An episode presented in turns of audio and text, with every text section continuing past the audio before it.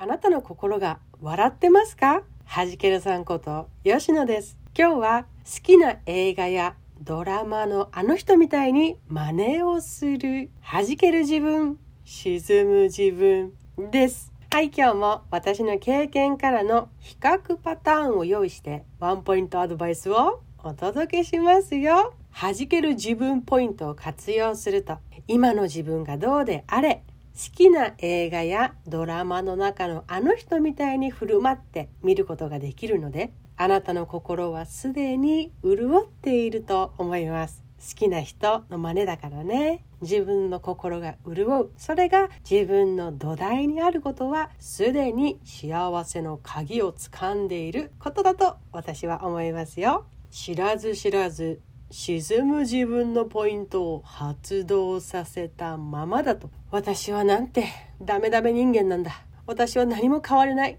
だって変わらないよ。ダメな人間だから。と今の自分も全否定してダメ人間だから。という理由までつけてしまって自分の殻に閉じこもったまま時を過ごし続けてしまうかもしれません。皆さんはどうやったら自分が変われるのか。に必死になったことはありませんか？心穏やかな自分でいてそれでかつ変わりたいなって思っている時にはワクワクしながら策を見つけたりできていると思います。がしかし今の自分を全部否定しちゃって変わりたい変わりたいって焦ってどこかにある自分を探しているような心境の場合には心は荒れすさみすがり変われない自分の原因探しをしたりして青い鳥を追い続けてしまうかもしれません。原因や要因を知るあるいは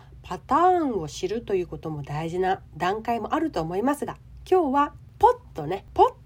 自分の中から飛び出してやってみよう編をお届けしたいと思っています。それがタイトルにあるように好きな映画やドラマのあの人みたいに真似をしてみようということです。一つのエッセンスとしてひらめきの肥やしになれたら嬉しいです。よろしく。私の経験としては自分の中で解決できない時たくさんの外のものからヒントをもらって生きてきました。自分の中にそれを取り入れて咀嚼してあこの状況やこの場面ではあの要素を取り入れていこうとかね。それが漫画だったり本だったり映画だったり海外ドラマだったりしました。特に人間関係とか自分の人生とかねそういう場面でのセリフには関心が多くあってもちろん行動もそうですけどセリフとかはね一人で真似をしていた時もよくあります。これをいつ言えるのかどんな時に使えるのか考える前なんかもうそのセリフを真似しながら一人で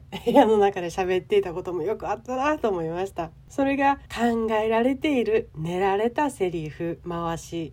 ということに当時はわからないわけですけれどもあそこでああ言うといいのかとかさ自分なりに分析していたなと思います。それは好きでしたね。自分が欲しいものでしたしで日常で活用するとしたらもし言いたいことが自分の中で定まっていたならあらかじめセリフとして用意しておけば短い時間でも伝えたいように伝えられるかもっていうふうにも思ったことはよく覚えています。で鏡の前で練習して何回も何回もその日を迎えたりっていうこともよくしてました。これはねすごくおすすめです。言いたいセリフとかあればそれでもいいし何て言うんだろう。そのセリフの中であこういう要素が入ってるから短い時間でも伝わるんだなっていうものが分かったら自分の言いたいことに置き換えてセリフを作るみたいなそんなイメージです。あとはあの人のあの時のあの態度ねあのあり方がすごく素敵っていうものがあったらあんな風にいてみようっていう風に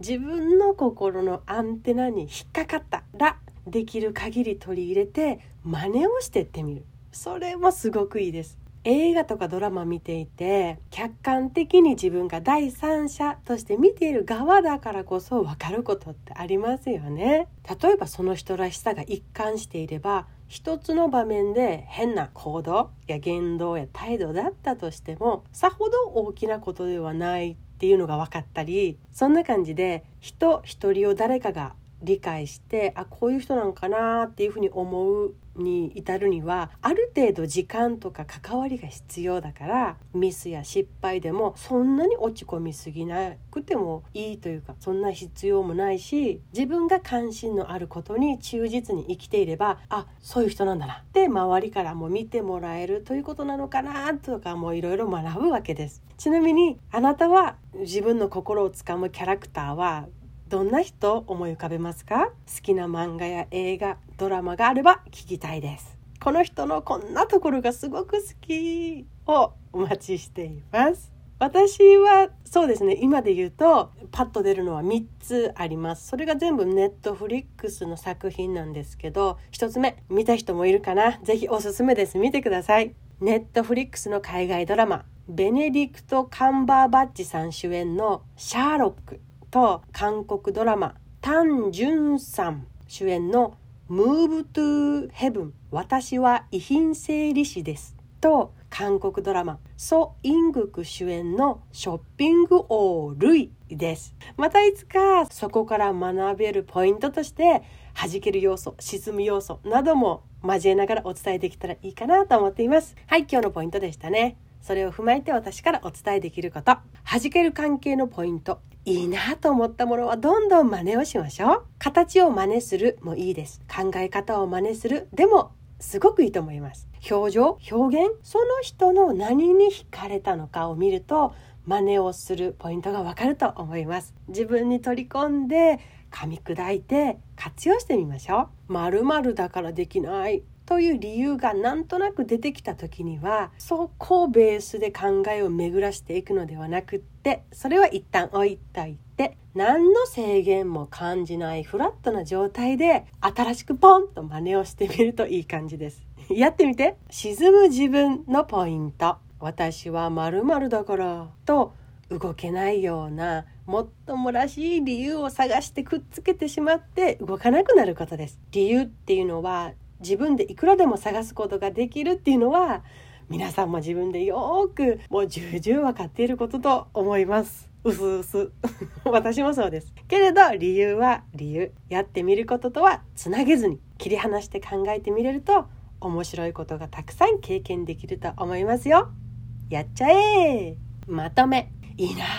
いいな。あれいい。わあ素敵と思ったことは真似から入ってよし。馴染んでいけばあなたの一部になるしそこで初めて次の何かが見えてくるきっかけにもなると思います。今の自分が考えている先の未来は動くことで変わっていきます。私もまさか自分がラジオ配信するなんてちっとも考えてみませんでした。